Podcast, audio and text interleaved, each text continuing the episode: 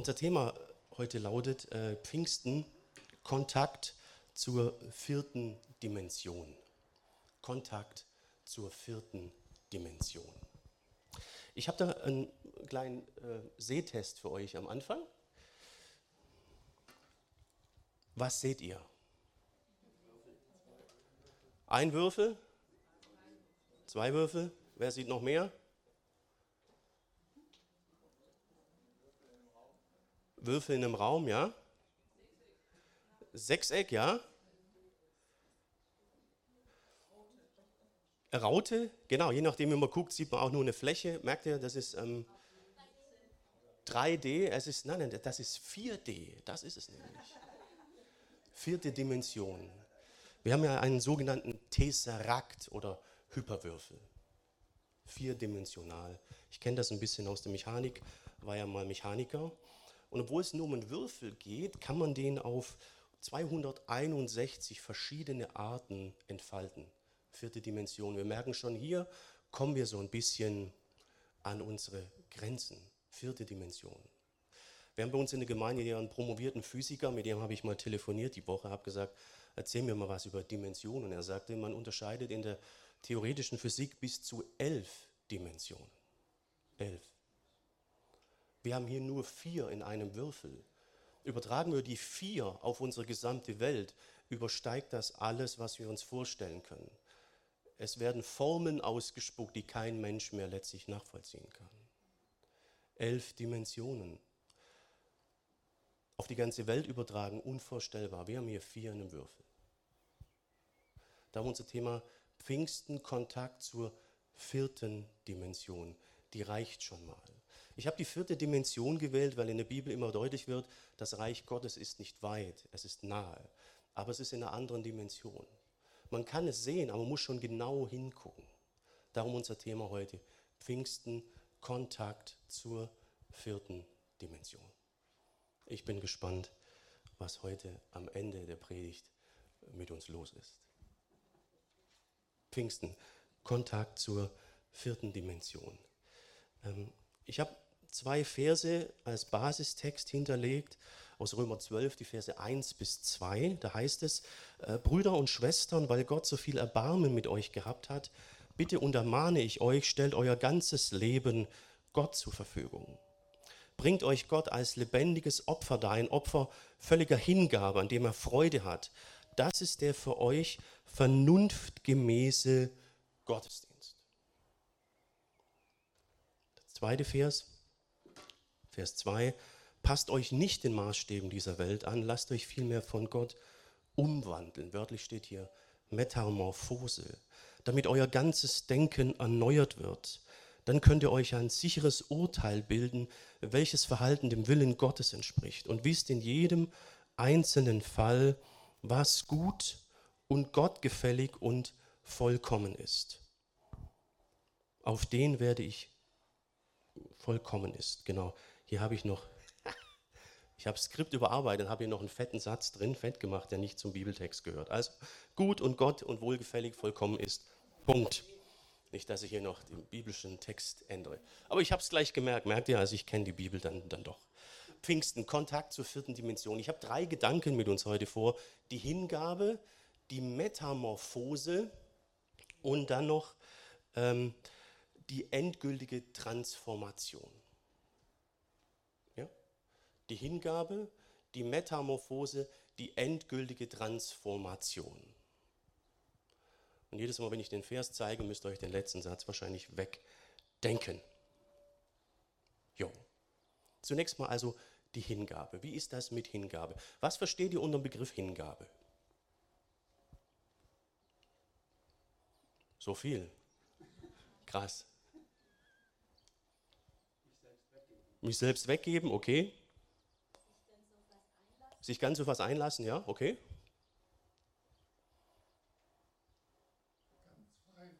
Ganz freiwillig. Genau. Das sind alles Dinge, die wir hier ja auch schon jetzt gesehen haben in unserem ersten Vers. Die Hingabe, und da ist dieser grundsätzliche Vers eben dann hier, Brüder und Schwestern, weil Gott so viel Erbarmen mit euch gehabt hat, bitte untermahne ich euch, stellt euer ganzes Leben Gott zur Verfügung. Ganzes Leben. Hingabe. Als Reaktion darauf, dass Gott so viel Erbarmen hatte, dass Jesus sich voll und ganz hingegeben hat. Stellt euer ganzes Leben Gott zur Verfügung. Bringt euch Gott als lebendiges Opfer da. Ein Opfer völliger, seht ihr es? Hingabe. An dem Opfer hat er Freude. Wird er Freude haben? Ein Opfer, das er Freude hat. Das ist für euch der vernunftgemäße, man könnte auch sagen, das ist ein gescheiter Gottesdienst. Hingabe. Also Gottesdienst ist nicht nur, was wir jetzt heute Morgen hier machen, so eine Veranstaltung, da soll auch Hingabe stattfinden, eigentlich ist das ein Lebensstil. Gebt euer ganzes Leben hin als Opfer. Es geht um ein Leben in einer anderen Dimension. Ist unser Thema. Pfingsten, Kontakt zur äh, vierten Dimension. Äh, Hintergrund des Ganzen ist natürlich die Hingabe Gottes. Das wird immer, immer wieder beschrieben in der Bibel, hier in Johannes 3, Vers 16. Gott hat die Menschen so sehr geliebt, dass er seinen einzigen Sohn hergab. Nun werden alle, die sich auf den Sohn Gottes verlassen, nicht zugrunde gehen, sondern ewig leben. Also er hat sich zuerst hingegeben. Darum kam Jesus aus einer anderen Welt, ja, einer anderen Dimension in unsere Welt die ihm vielleicht an vielen Stellen sehr eindimensional, sehr merkwürdig vorkam. Er kam als Fremdkörper hierher, aber wurde Mensch, hat sich vollkommen integriert. Er gab sich hin am Kreuz. Hingabe öffnet den Weg aus einer Dimension einer Welt in die andere. Darum der erste Gedanke, die Hingabe. Pfingsten, Kontakt zur vierten Dimension. Was das genau bedeutet, haben wir dann ein bisschen ausgeführt im Römerbrief. Dort heißt es, mehr noch, der Geist, der in euch lebt, ist ja der Geist dessen, der Jesus vom Tod auferweckt hat. Da möchte ich mal darauf hinweisen, wir sagen oft, Gott der Vater hat Jesus vom Tod auferweckt. Hier heißt es, es war der Geist Gottes. Der Geist macht lebendig. Der Geist schafft etwas Neues. An einer anderen Stelle wird von der Auferstehungskraft gesprochen. Der Geist Gottes weckte Jesus auf aus dem Tod. Dann heißt es hier, dann wird derselbe Gott, der Jesus Christus vom Tod auferweckt hat, auch euren todverfallenen Leib lebendig machen. Also diese Hingabe bedeutet, wir bekommen den Geist Gottes und so wie er Jesus lebendig gemacht hat aus den Toten, werden wir auf eine Art lebendig, die alles, was wir in dieser Welt haben, übersteigt. Wir werden auf eine Art lebendig, die im ewigen Leben mündet. Das bewirkt er durch seinen Geist, der jetzt schon in euch lebt. der Schlüssel ist die Hingabe. Jesus gab sich hin, wir geben uns ihm hin und empfangen dadurch den Geist Gottes. Und hier wird auch erwähnt, warum das alles so ist. Weil er möchte, dass wir mit ihm eins sind. Jetzt schon in dieser Welt durch den Geist mit ihm verbunden und in der Ewigkeit auf einem höheren Level, auf einer anderen Dimension des Daseins im ewigen Leben. Wie das aussehen kann, gucken wir uns am Schluss auch noch an. Sein Ziel ist, dass wir eins sind, dass die Dimensionen verschmelzen und das ist möglich durch Hingabe, durch Beziehung. Was das dann konkret bedeutet, haben wir dann auch nochmal im Römerbrief. Da heißt es, dass an denen, die Gefangene ihrer selbstsüchtigen Natur sind, kann Gott unmöglich gefallen haben. Ihr aber seid nicht mehr von eurer eigenen Natur bestimmt, sondern vom Geist, so gewiss der Geist Gottes in euch Wohnung genommen hat. Wer diesen Geist, den Geist von Christus nicht hat, gehört auch nicht zu ihm. Also was ich hier sage, ist jetzt nichts für besonders Auserwählte, so ein paar geistliche Freaks, ne, so ein paar Spinner aus der FIG, die dann da schon auf anderen Fähren sind, sondern das Allgemeingut. Wer den Geist Gottes nicht hat, gehört nicht zu ihm, weil er nicht mit ihm verbunden ist, weil er nicht eins mit ihm ist. Aber dieser Geist möchte Wohnung in euch nehmen. Ne? Zuhause, neuer Leben. Ihr erlebt die Gemeinde hier, diese Welt, euer Zuhause komplett anders, wenn der Geist Gottes Wohnung in euch genommen hat, euer Zuhause geworden ist. Und der Schlüssel dazu ist, ist äh, Hingabe. Und hier geht es eben um die Hingabe des Naturells. Seht ihr? Selbstsüchtige Natur. Es geht darum, dass wir unsere Natur hingeben dran geben. So wie Jesus sich selbst hin und dran gegeben hat. Naturell, wir haben ja alle so unser Naturell. Ne? Manchmal ist man damit so recht zufrieden, die Leute um einen herum vielleicht auch. Aber ich muss euch nicht erzählen, es gibt da so Situationen, dann ist das Naturell vielleicht nicht so hilfreich. Und die Leute um einen herum sind vielleicht nicht ganz so zufrieden. Manchmal geht das Naturell mit einem durch. Ne? Das ist dann so eine Geschichte. Das kann dann von peinlich bis echt, echt unangenehm sein. Oh, ich merke, ihr seht, wovon ich rede. Habt ihr auch alle naturell? Ja, ja, genau, ja. Jetzt geht es hier aber nicht nur um die zwischenmenschliche Ebene. Ja, hier geht es ja um den Kontakt mit Gott. Es geht darum, dass wir eins sind mit ihm. Es geht nicht nur um zwischenmenschliche Peinlichkeiten und Spannungen, sondern um viel, viel mehr, um eine andere Dimension. Und darum muss unser Naturell an dieser Stelle weg.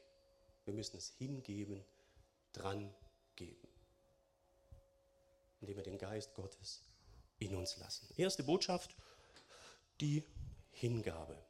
Wer hat schon mal im Internet recherchiert, so, äh, da gibt es ja manchmal so Überschriften, äh, äh, transformiere dich, werde ein anderer Mensch, anderer Lebensstil. Hat da schon mal jemand das recherchiert oder mal gesehen, was man dazu so alles findet? Müssen wir eingeben, das ist unglaublich. Also da gibt es dann den Motivationsguru äh, mit fünf oder zehn Punkteplan, dann für 400 Euro die Minute oder so. Und der transformiert dich dann. Unglaublich. Da gibt es, ähm, ich sage mal, transzendente, also, also überweltliche, esoterische und philosophische Entwürfe. Also da, da kommst du gar nicht mehr mit. Da denkst du, das ist doch Deutsch, kann das erstmal einer in Deutsch übersetzen? Das ist ähnlich wie man Schleiermacher lesen muss. Muss das schon mal Schleiermacher lesen? Ich habe es in einem Studium gemusst, das ist Deutsch, aber ein Kommilitone hat geschrieben, kann das mal einer übersetzen? ne, also transformier dich. Oder wenn man natürlich jetzt die wissenschaftliche Seite anguckt, da gibt es dann, wie sage ich mal, High-End-Mathematik oder High-End-Physik, äh, äh wo man gar nicht mehr weiß, ist das jetzt Philosophie oder was soll das Ganze eigentlich? Also ihr werdet Angebote finden, die der normale Mensch eigentlich nicht nachvollziehen und praktizieren kann. Und das ist dann horrend teuer. Also da, Leute zahlen da Geld dafür. Transformation und, und, und. Sag ich, Junge, Junge, guck mal in die Bibel. da kriegst du es kostenlos. Ohne Spezialwissen, ohne irgendwelche, was weiß ich, für akrobatische Fähigkeiten. Es geht um Dinge, die jeder Mensch nachvollziehen kann und die in jedem Menschen liegen. Hingabe und Beziehung. Das kennt jeder. Gott gab sich hin, Jesus gab sich hin. Er gab seine Wesensart, sein Naturell auf und wurde Mensch. Und Paulus sagt, gebt euch ihm auch hin als Opfer. Bekommt ein neues Naturell durch den Geist. Und so seid ihr eins. Es kostet kein Geld und gar nichts aber es kostet dich dein altes Wesen. Dieser Preis steht. Aber den hat Jesus zuerst bezahlt. Weißt du, eine Beziehung, die kann ja unheimlich prägend sein. Wir haben jetzt erlebt, meine Frau und ich, die prägt bis aufs Skelett. Wir waren beim Chiropraktiker, da müssen wir ab und zu hin. Und das war mal wieder wie immer. Wir hatten exakt die gleichen Blockaden, Beschwerden und Schmerzen. Das ist uns schon ein paar Mal passiert. Und äh, die Chiropraktiker, wo wir hingehen, die sagen, das passiert ihm bei Paaren öfters. Und da dachte ich, ja, ist doch schön, wenn wir alles teilen, nicht wahr? Das müsste man jetzt ja nicht teilen. Also das prägt wirklich bei uns bis auf die Knochen. Vielleicht hat jemand so ähnliche Erfahrungen schon, schon gemacht. Also Beziehung mit Hingabe, die ist unheimlich verändert. Richtig krass prägend. Und darum geht es letztlich hier auch. Wir uns Jesus hin, sagen ihm, hier bin ich, mach was du willst, ich gehöre dir. Das wird dich prägen und, und verändern. Das ist eigentlich kein großer Schritt, aber wenn man den ernst vollziehen will, ist es doch wieder ein ziemlich großer Schritt. dann stellt sich die Frage, wen liebst du mehr? Dein Selbst, dein Naturell, deine bisherige Identität oder Jesus? Wer liebt dich mehr? Das ist die Frage. Und dann kommt das mit dem Geist Gottes, das wird dann auch beschrieben hier. Wieder ein toller Satz von Paulus. Habt ihr gemerkt, der Predigtext besteht aus zwei Versen ne? von Paulus mit ein paar Sätzen. Hier wieder ein langer Satz von ihm. Paulus konnte, Gelehrte können manchmal nicht mehr richtig schreiben, so wie Schleiermacher. Genau. Hier schreibt er, durch Christus hat Gott euch sein Siegel aufgedrückt. Er hat euch den Heiligen Geist gegeben, den er den Seinen versprochen hatte, nachdem ihr zuvor das Wort der Wahrheit gehört hattet, die gute Nachricht, die euch die Rettung bringt und ihr zum Glauben gekommen seid. Also kurz, nimm das Evangelium an, glaube daran, du bekommst den Geist Gottes. Jetzt müssen wir aber verstehen, was Glaube bedeutet. Habe ich gerade die ganze Zeit erklärt. Was bedeutet Glaube? Hingabe. Hingabe. Und ich glaube, es gibt heutzutage nichts Komplizierteres, als in der Predigt rüberzubringen, was Glaube bedeutet. Wir sind da anders geprägt. Glaube ist für uns Denksport oh, das hört sich interessant an und das könnte stimmen und ich halte das für richtig und im Denken kannst du vergessen. Wenn du dich nur im Denken auf ihn oder sie einlässt, ist keine Beziehung, es ist irgendwie ein Witz. Es geht um Hingabe, dass du dich dran gibst, so wie er, dann bekommst du den Geist Gottes. Erste Stufe zur Transformation, die Hingabe. Pfingsten, Kontakt zur vierten Dimension, Ursache, die Hingabe. Wir kommen zum, zum zweiten Schritt. Das ist die Metamorphose. Metamorphose. Wer hat den Begriff schon mal gehört? Genau, in welchem Zusammenhang kriegt man den oft verzapft? So? Bio, genau. Raupe wird zum Schmetterling, genau. Metamorphose. Und das haben wir dann auch hier im Vers 2 unseres Predigtextes. Da heißt es, passt euch nicht den Maßstäben dieser Welt an, lasst euch vielmehr von Gott umwandeln, damit euer ganzes Denken erneuert wird. Und für erneuert steht hier tatsächlich Metamorphose, wörtlich Metamorphuste, imperativ passiv, wenn es interessiert. Dann könnt ihr euch ein sicheres Urteil bilden, welches Verhalten dem Willen Gottes entspricht und wisst in jedem einzelnen Fall, was gut und gottgefällig und vollkommen ist. Metamorphose. Ich möchte jetzt nicht mit Grammatik langweilen, das ist hier aber doch ganz interessant. Also wir haben so eine Anweisung, passt euch den Maßstäben dieser Welt an, Punkt. Seht ihr aber, da fehlt irgendwie das Ausrufezeichen. Ne?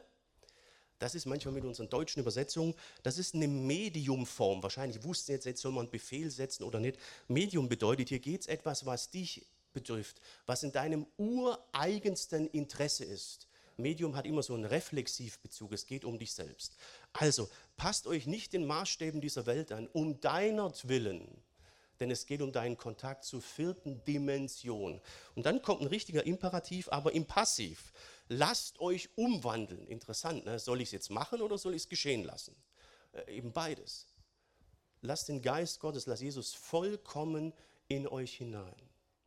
Gebt euch ihm dran dann erlebt ihr die Metamorphose. Es ist also ein Prozess, den Gott macht, der aber nicht ohne unsere Willigen, äh, Einwilligung, ohne unseren Willen geschieht.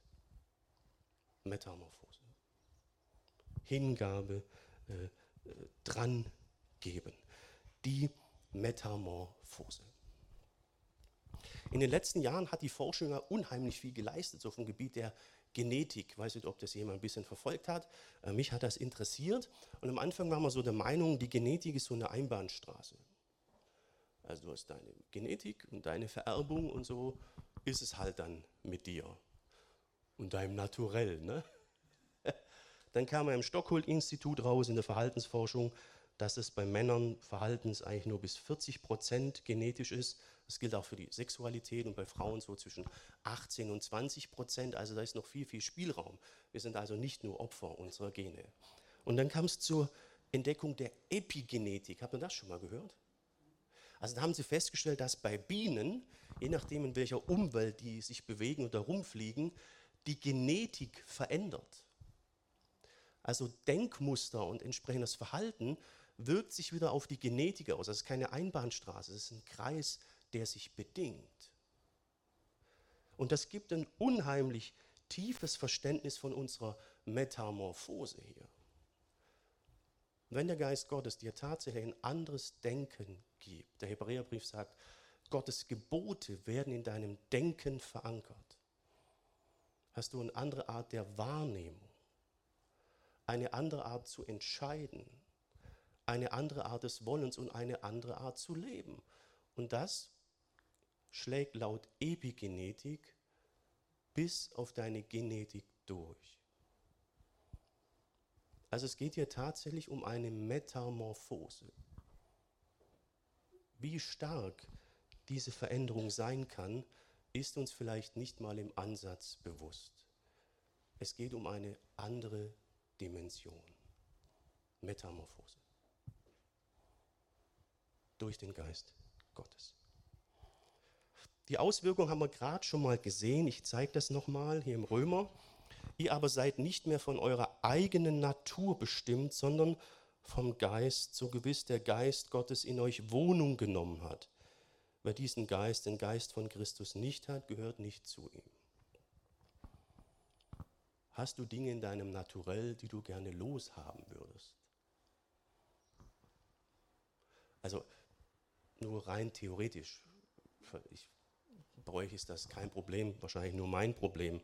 Aber nur für den Fall, dass es bei dir Dinge geben könnte in deinem Naturell, wo du meinst, die sind vielleicht nicht so gut, hier ist eine Riesenchance. Metamorphose. Aber der Schlüssel ist die Hingabe. Und die sollte genauso intensiv ausfallen, wie sich Christus für uns, für dich hingegeben. Paulus beschreibt das an ganz vielen Stellen, hier nur noch eine Stelle, wenn also ein Mensch zu Christus gehört, ist er schon neue Schöpfung. Was früher war, ist vorbei, etwas ganz Neues hat begonnen. Hier spricht das Neue Testament von, von Geistesgaben. Es geht nicht nur darum, dass wir den Geist haben, sondern dass wir uns ihm hingeben, dass er uns hat. Das Neue Testament spricht von Geistesgaben, von Fähigkeiten, die wir vom Geist Gottes bekommen, um so im Namen Jesu den Menschen dieser Welt dienen zu können, sein Reich verbreiten zu können. Die können recht flott kommen, schlagartig, manche muss man ausbilden, manches zieht sich über eine längere Zeit. So, so war das bei mir. Ich habe als Kind gestottert. Ich konnte keinen zusammenhängenden Satz sagen. Da musste ich zum Sprachklempner. Oh, ja, Entschuldigung, Lokopäden. Ja, wir haben ja hier solche Leute. Also ich denke, das war so eine Frau, die hat irgendwie Spielchen mit mir gemacht, ist lang, lang her und da war das dann schon besser. Ich konnte dann sagen. Aber ganz ehrlich, vor einer Gruppe oder referierenden Redner, das war gar nicht. Jetzt ist es anders geworden. Das hatte bei mir etwas grundlegend mit meiner Entscheidung für Christus zu tun. Vorher war das nicht möglich. Metamorphose. Und wir brauchen diese Begabungen. Wir brauchen alle Begabungen, die es gibt in unserer Gemeinde. Paulus beschreibt die Gemeinde als ein Leib mit vielen Gliedern. Wenn ein Glied fehlt, sind wir behindert. Aber es steht und fällt mit der Hingabe des Einzelnen. Die Gemeinde kann das nicht für dich machen. Die Ältesten nicht, der Pastor nicht, dein Leiter nicht, niemand. Es ist eine Sache zwischen dir und dem Geist Gottes. Hingabe. Metamorphose. Es braucht die Bereitschaft, dein Naturell hinzugeben. Auch wenn du vielleicht stolz darauf bist. Es wird etwas Besseres kommen. Das hat auch etwas damit zu tun, wie wir generell mit dem Geist umgehen und unseren Lebensstil führen. Hier heißt es, beleidigt nicht durch euer Verhalten den Heiligen Geist, er ist wie ein Siegel, das Gott euch aufgedrückt hat. Und er verbirgt euch dadurch die endgültige Erlösung. Beleidigt nicht den Geist. Der Geist kommt und wirkt, aber das ist wieder keine Einbahnstraße. Du kannst das fördern oder unterdrücken. Ihr müsst den Text nach dem Vers hier mal lesen. Kapitel 4, Vers 30 bis Kapitel 5, Vers 33. In einem ganzen Kapitel beschreibt Paulus dann hier, wie wir leben sollen und wie wir nicht leben sollen. Und letztlich geht es hier um ein Wort, das nennt sich Gehorsam. Ich weiß, man hört das in den letzten Jahren in Predigten und in der Musik so gut wie gar nicht. aber es ist der Schlüssel. Der Geist Gottes verändert dich. Du kannst das fördern oder dämpfen. Der Schlüssel ist die Hingabe. Wie ist das mit deinem Naturell? Wir sind jetzt schon, ich bin jetzt Willen hier knapp vier Jahre, sind so ein bisschen gemeinsam unterwegs. Ich weiß, dass wir das Naturell vom anderen kennen. Das scheint aus allen Knopflöchern. Wo müsste es sich ändern? Dass wir als Gemeinde Vollmacht haben. Die Transformation. Metamorphose. Und so kommen wir jetzt zum dritten Gedanken. Ne? Letzte Stufe, die endgültige Transformation. Endgültige Transformation. Das ist etwas, was die Bibel lehrt, was wir in dieser Welt nicht erreichen. Das hat was mit der anderen Welt zu tun, aber in dieser Welt ist schon unheimlich viel möglich. Das habe ich gerade versucht deutlich zu machen. Aber die endgültige Transformation ist der Endpunkt. Den beschreibt Paulus im ersten Korintherbrief. Dort heißt es, ich sage euch jetzt ein Geheimnis. Wir werden nicht alle sterben, wir werden aber alle verwandelt werden. Paulus blickt hier auf das zweite Kommen Jesu, auf den Tag, an dem sein Reich beginnt. Darauf warten wir ja. Wir denken immer an Weihnachten ne? wir, und Advent in der Rückschau. Ne? Wir sind wirklich im Advent, in der Zeit, bevor Jesus zum zweiten Mal wiederkommt. Und wenn er wiederkommt, wird es in der Zeit auch offenbar Leute geben, die leben und an ihn glauben. Das wird hier vorausgesetzt. Und die werden dann direkt umgewandelt, transformiert, bekommen den sogenannten Auferstehungsleib und werden dann in den Himmel genommen. Endgültige Transformation. Und das ist das, was sich Paulus so insgeheim wünscht, das wird deutlich aus dem Vers. Nicht erst sterben müssen, sondern zu erleben, wenn Jesus wiederkommt. Das wird dann auch beschrieben im nächsten Vers noch ein bisschen genauer. Da heißt es, das geschieht in einem Augenblick, so schnell wie jemand mit der Wimper zuckt, sobald die Posaune das Ende ankündigt. Die Posaune gibt das Signal, dann werden die Verstorbenen zu unvergänglichen Leben erweckt und wir, die dann noch am Leben sind, bekommen den neuen Körper.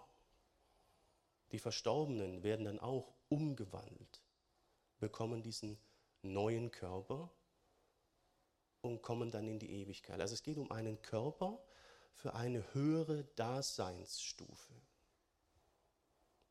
Es geht um das Dasein in einer anderen Dimension, im Reich Gottes, in seiner Welt. Und die Herausforderung ist, jetzt in diesem Leben schon in Übereinstimmung mit dieser Dimension zu leben. Durch den Geist Gottes. Und ich glaube, dass wir da sehr, sehr weit zurückliegen und noch viel Luft nach oben ist. Der Schlüssel sind keine gewaltigen Formeln oder sonst was, was ich gerade gesagt habe, sondern einfach nur deine Hingabe. Muss man sich vorstellen, daran entscheidet sich das. Gewaltig. Es wird in der Offenbarung dann auch von dieser Posaune gesprochen. Es wird von der ersten Auferstehung gesprochen und von einer zweiten Auferstehung. Die erste Auferstehung äh, betrifft die, die im Glauben an Jesus starben. Sie werden zuerst auferstehen und verwandelt werden. Und dann werden die, die auferstanden sind, gemeinsam mit denen, die zu der Zeit leben, gleichzeitig in den Himmel genommen, wird im Thessalonicher Brief beschrieben. Die Christen dort hatten die Frage, jetzt sind so viele unserer Brüder und Schwestern gestorben, was ist denn? Und da schreibt Paulus, ihr werdet gleichzeitig im Himmel ankommen. Dann wird von einer zweiten Auferstehung gesprochen. Dort wird aber keine Transformation beschrieben. Das ist die Auferstehung derer, die nicht zum Herrn gehören. Das würde wahrscheinlich aussehen wie bei Walking Dead oder so.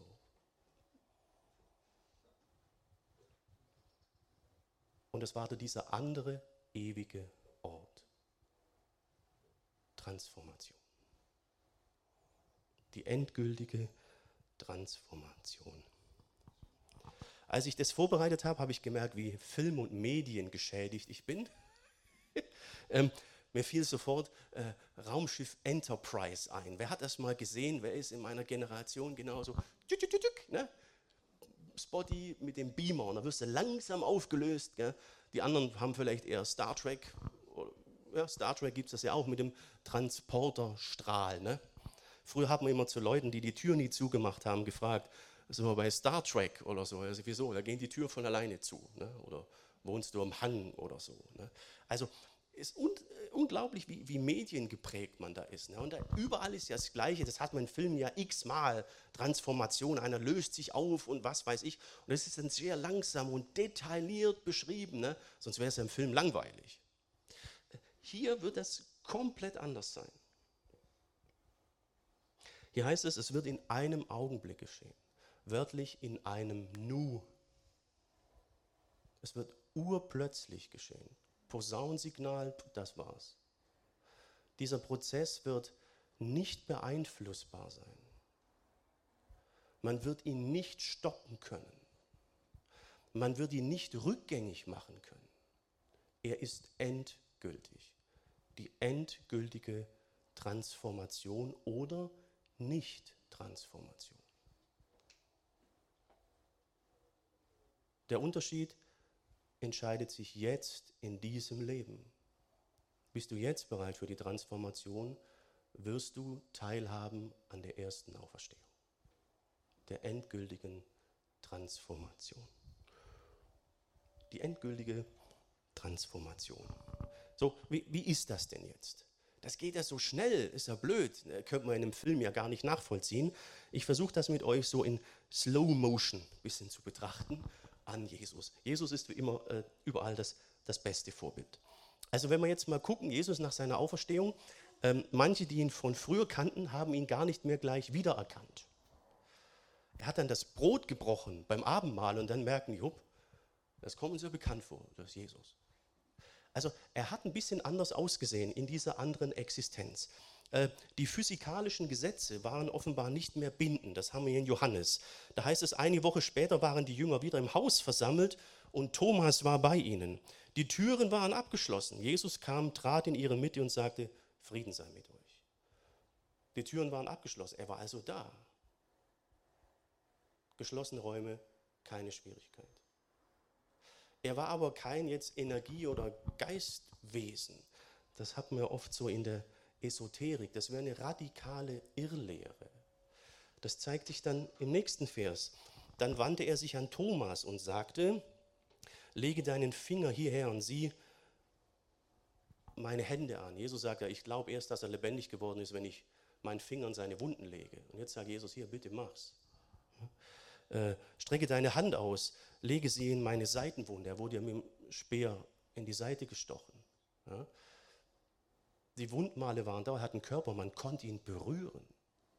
Trotzdem waren geschlossene Räume kein Problem.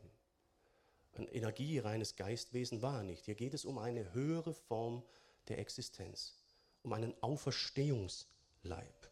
Und Thomas, als er das dann sah, sagt er, mein Herr und mein Gott.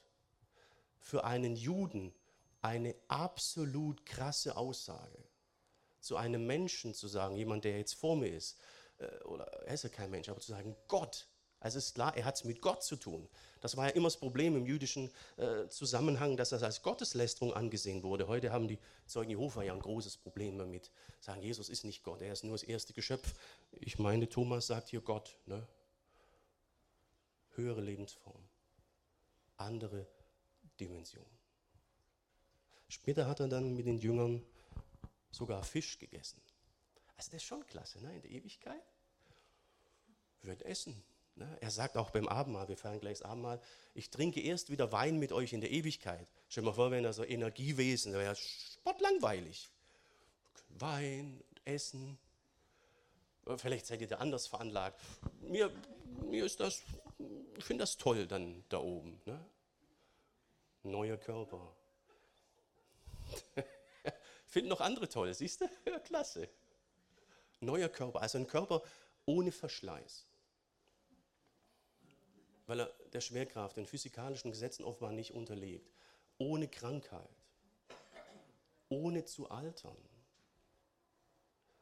Offenbar sind viele Eigenschaften von unserem Naturell noch da, aber nur noch die guten. Ne? Alles andere ist weg. Klasse. Ein Körper ohne Tod. Ewiges Leben. Jetzt muss mir ein bisschen vorsichtig sein, auch ich weiß es nicht, ob der Auferstehungsleib, den wir mal bekommen, eins zu eins identisch sein wird mit dem von Christus. Aber dürfte nicht weit davon weg sein, nur dass wir wahrscheinlich keine Wundmale haben. Gott sei Dank hat er die getragen. Hingabe. Pfingsten, Kontakt zur, zur vierten Dimension.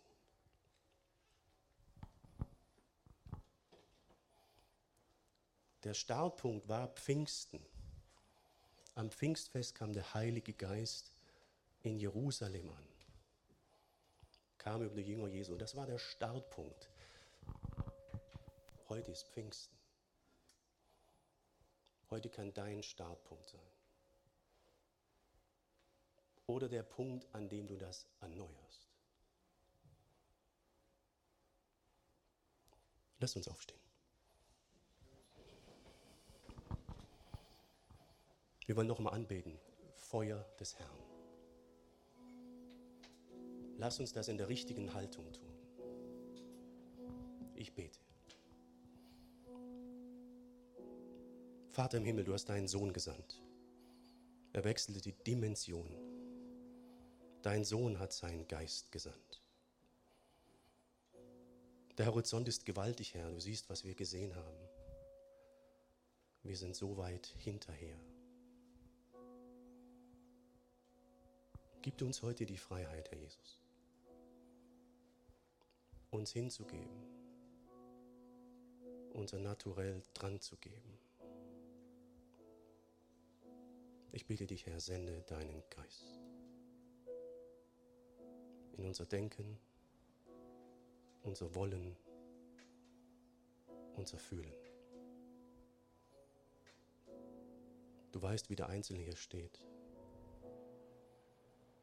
Hilf, dass heute Klarheit entsteht und die nötige Entscheidung getroffen wird.